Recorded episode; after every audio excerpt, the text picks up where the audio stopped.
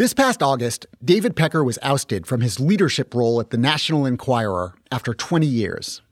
It was the end of an era, and not an especially dignified era. Just ask Lloyd Grove, editor at large at the Daily Beast, who's been reporting on Pecker for years. David Pecker is. Uh, can I swear on this uh, podcast? Sure. Oh, by all means. He's a famous and, and accomplished starfucker who I guess sees his value as a human being by how many celebrities he knows and claims friendships with. And primary among those celebrities is Donald Trump. The National Enquirer has always been a little absurd, and it hasn't always been scrupulous about journalistic ethics. But in its heyday, it was known for landing legitimate scoops, finding real dirt on politicians and celebrities. Until David Pecker changed that. In 2016, Pecker turned the National Enquirer into a mouthpiece for his friend Donald Trump. The Enquirer ran a bunch of false stories about Trump's political rivals. It made the first presidential endorsement in its history, for Trump, of course.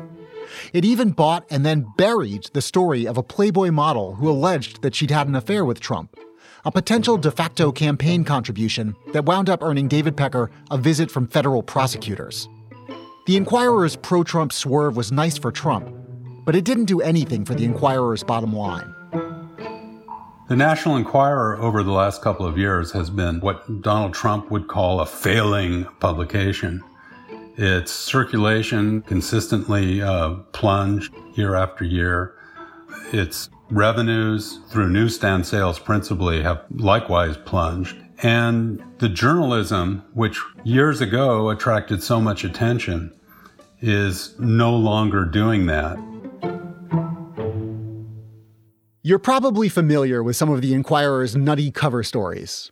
You might have read about its shady reporting tactics. What you probably don't know is the business story behind the brand. For decades, the Enquirer's circulation was in the millions, and then its success evaporated. The National Enquirer is living out what might be its final days in a sad sort of squalor.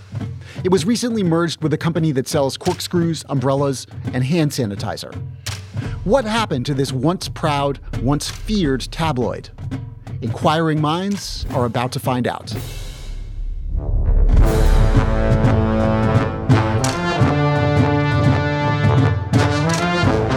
I'm Seth Stevenson. Welcome to Thrilling Tales of Modern Capitalism. Today on the show, a tabloid tableau, the shocking true story you won't get anywhere else about the National Enquirer.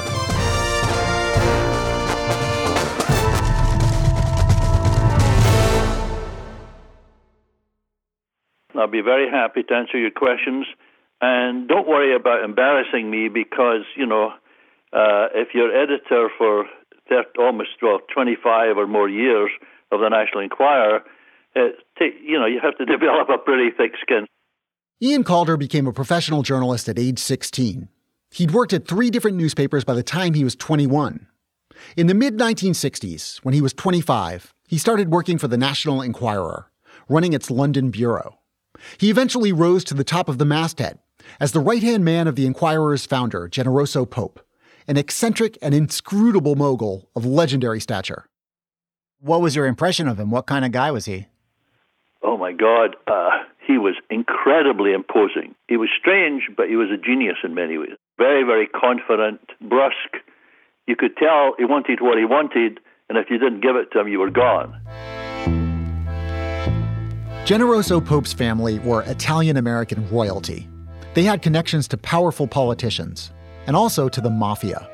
In 1952, when Gene Pope decided to forge his own path by buying a rinky dink newspaper called the New York Enquirer, the money for the sale reportedly came from a Pope family friend who was a former mob boss.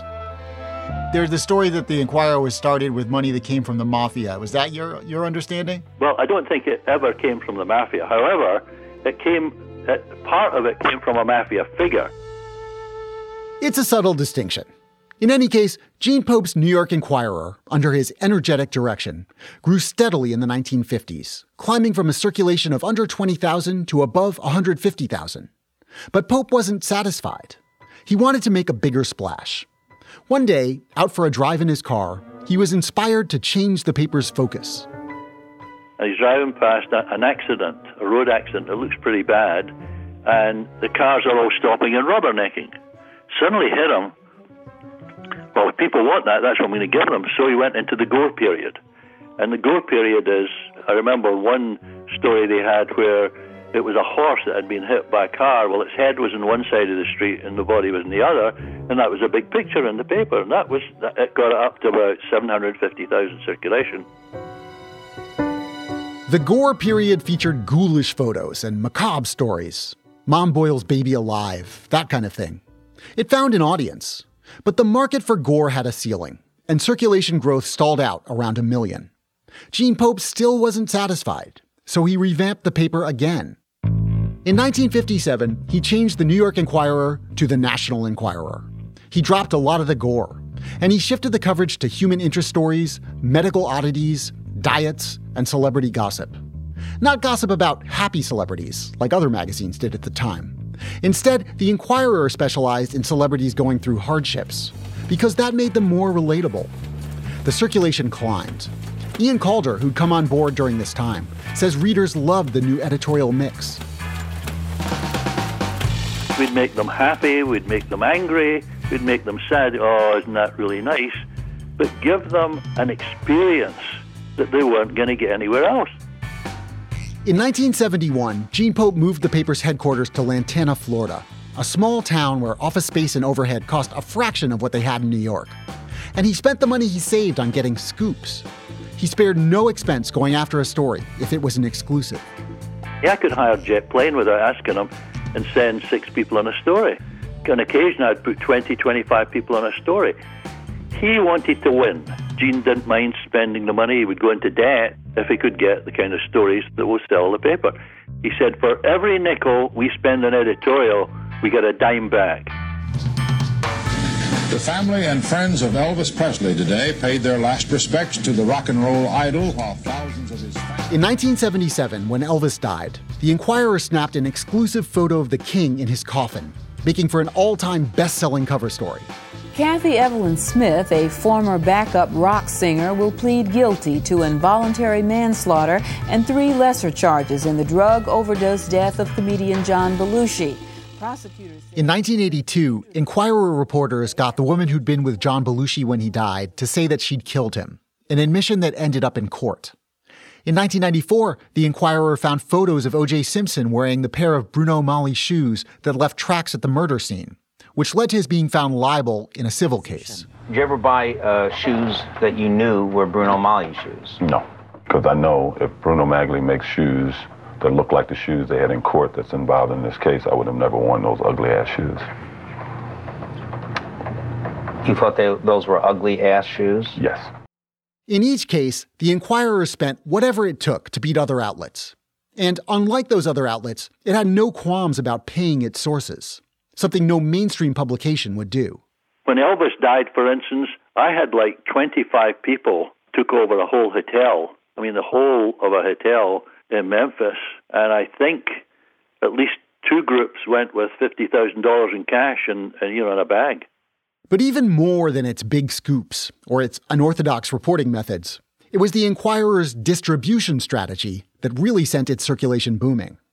For a long time, the Enquirer was dependent on newsstand sales. People walking down a busy city street would pass a newsstand, see a flashy cover photo or a lurid headline, and plunk down their money. But people started moving to the suburbs in the 60s, certainly into the late 60s. So what happened was there were fewer people going past these newsstands, so circulation started going down. The suburbs had fewer pedestrians and no city slicker newsstands to walk by. Everybody was in cars. So, how could you get the cover of the Enquirer in front of them? Gene Pope came up with the idea saying, well, go where the people are it's supermarkets. Let's get into supermarkets.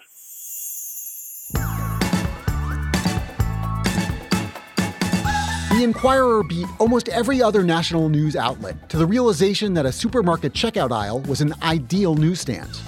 You had people waiting in line with nothing to do. This was before smartphones. So they'd start perusing headlines. And before they knew it, they'd throw a copy of the Enquirer in with their milk and bread. Convincing the big supermarket chains to let the Enquirer invade the checkout aisle was a challenge. But Gene Pope tackled it in typical fashion by hiring a Hollywood star to show up at a conference of supermarket executives. A door opens at the side, and this very voluptuous woman walks in with an evening dress on, very low cut, and she sashes up towards the podium. By this time, it's all stopped. The chairman speaks talking. She walks up to him and says, Mr. Chairman, I just wanted to give you the latest copy of your National Enquirer.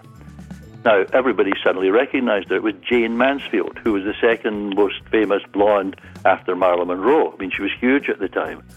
And the whole place erupted. Suddenly, the Enquirer was the talk of the whole place. Once the Enquirer got the go ahead from supermarkets, its plan was an immediate success. And what we did is we put up standalone racks and said, we guarantee you these will sell 70% of the papers. And it was like 100% were sold out.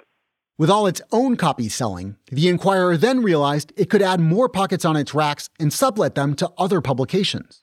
And as time went on, anybody who wanted to be in the pocket uh, had to go to us. But we were the ones who designed the pocket, and we were the ones that were the bagmen for all the money, and we'd get this money from all these different companies, and then we'd hand over quarterly to the supermarket. So we were like untouchable as far as the supermarket's concerned. With its supermarket distribution strategy in place, the Enquirer rolled through the 1970s, the 80s, and into the 90s with a massive paying audience, selling four or five million copies a week, sometimes more. And it brought in big scoops. Probably the most consequential came in 1987, when the paper ran a photo of Democratic candidate Gary Hart aboard a motor yacht called Monkey Business, with his mistress sitting in his lap, which was curtains for Gary Hart's presidential hopes. With its mixture of exclusive reporting, news of the bizarre, and heartstring tugging features, the Enquirer seemed to have its finger on the pulse of middle America. And it got so much mail from its highly engaged readers that at one point its Florida headquarters were given their own zip code. Gene Pope died in 1988. The Enquirer's successful run continued until it met a pair of obstacles it could not conquer. The first was the internet. The second was David Pecker. It's been a long time since they've had a scoop, and it has had a long downward toboggan ride toward irrelevance. More on that when we come back.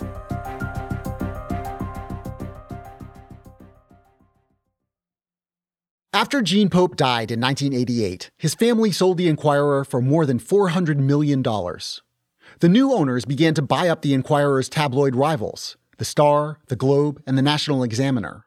So they had basically cornered the tabloid celebrity publication market, but unfortunately at a time when that was becoming increasingly irrelevant. Lloyd Grove of the Daily Beast says the Enquirer's death spiral began with the advent of the internet. The key distribution spot was no longer in supermarkets, it was on people's computers and smartphones.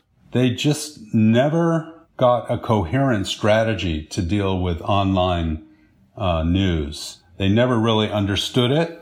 They didn't know how to uh, take advantage of it.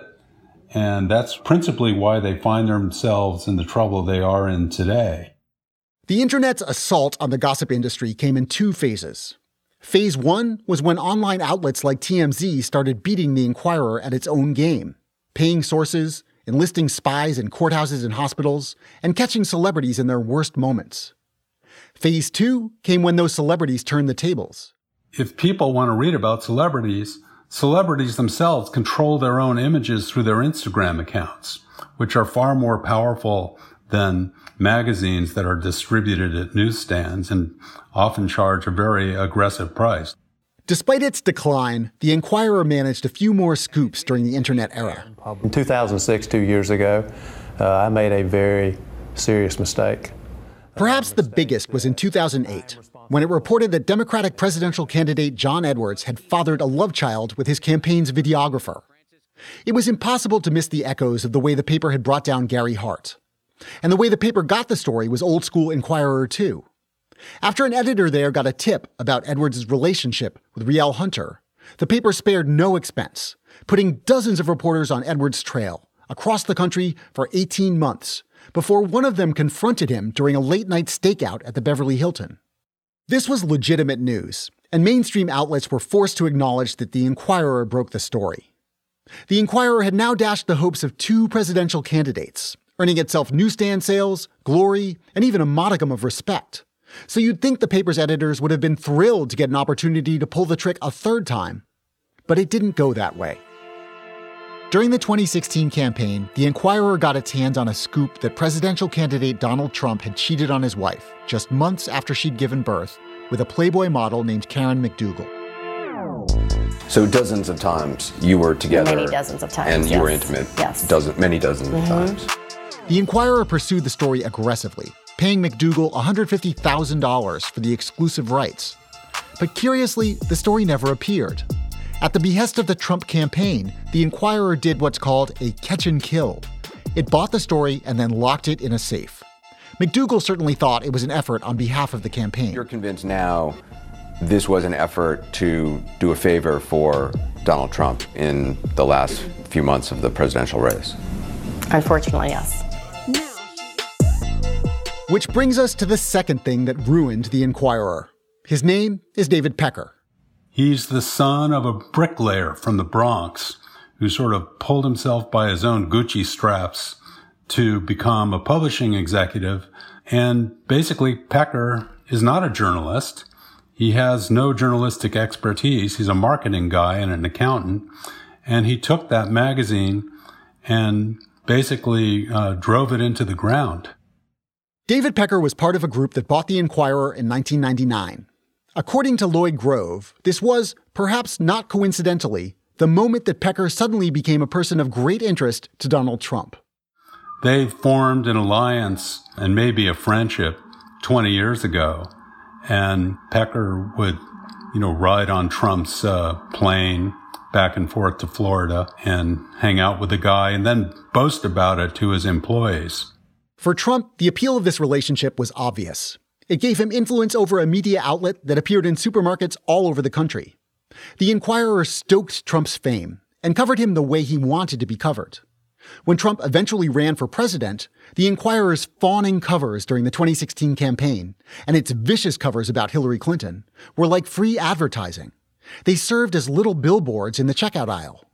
For David Pecker and the Enquirer, though, it's much less clear what the upside of this was. If you talk to veterans of the Enquirer, the uh, weaponizing of the publication to benefit Donald Trump's campaign and trash all his opponents was very, very bad for the publication. Ian Calder, who'd left the Enquirer around the time the family sold it, watched from afar with puzzlement. The pro Trump kick. That struck me as very strange. Why alienate, you know, potentially half of your audience? He couldn't fathom why the Enquirer endorsed Trump, the first time in its history that it made a presidential endorsement. That wouldn't have happened on his watch. You'd never have known who the Enquirer was for or against. We weren't for or against anybody.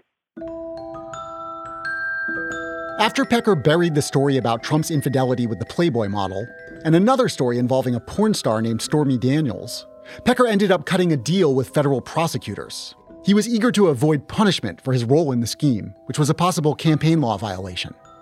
Later, Pecker got himself into a high profile standoff with Amazon founder Jeff Bezos. Bezos accused Pecker and the Enquirer of trying to blackmail him with nude pictures. Bezos called them below the belt selfies, that the Enquirer had somehow obtained.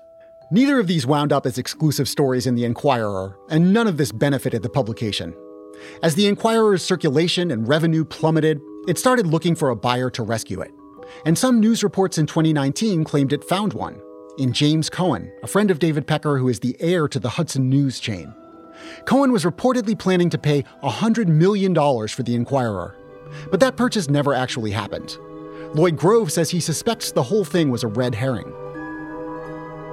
I don't think Jimmy Cohen ever wanted nor intended to spend $100 million on a failing journalistic property. I think he did it as a favor to his friend David Pecker, as a sort of a stopgap measure to at least buy some time while Pecker figured out how he was going to save his business. Pecker never did save the business. He just presided over its demise which was accelerated when the COVID pandemic decimated foot traffic at American supermarkets, which were still the Enquirer's main point of distribution. In August, Pecker was transitioned out of his CEO role and, as Lloyd Grove puts it, was put out to pasture. The Enquirer itself might not be far behind. So the circulation plunged from over 4 million weekly to around 100,000 today. It's to the point now where it's losing money hand over fist. The parent company was merged into a, another company that sells COVID 19 masks and hand sanitizer. Uh, so it's a sad story. And people don't hold out much hope that the Enquirer will last much longer. Is the Enquirer actually doing like promotional stories about the, these hand sanitizer brands? Funny you should mention that. Before the uh, sale of AMI was announced, the Enquirer for weeks on end was running pictures of celebrities wearing masks, COVID masks, alongside uh, full display ads of masks that are sold by its parent company. Maybe the Enquirer will devolve into a hand sanitizer and face mask catalog. Or maybe it will rise again one day, revived in some new form under new management. Perhaps celebrities and politicians will come to fear it again. Until then, it's like one of those strange human interest stories that used to run in its pages. A tale too wild to believe. It turned out the National Enquirer was the last thing David Pecker managed to catch and kill.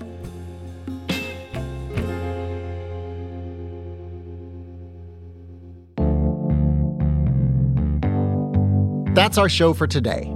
This episode was produced by Jess Miller with help from Cleo Levin and Asha Saluja. Technical direction from Merritt Jacob. Gabriel Roth is Slate's editorial director for audio. Alicia Montgomery is the executive producer of podcasts at Slate. June Thomas is senior managing producer of the Slate Podcast Network. If you like this show, one simple way to support us is to just subscribe. Go ahead and push that button in your favorite podcast app if you haven't already. You can also rate and review us on Apple Podcasts.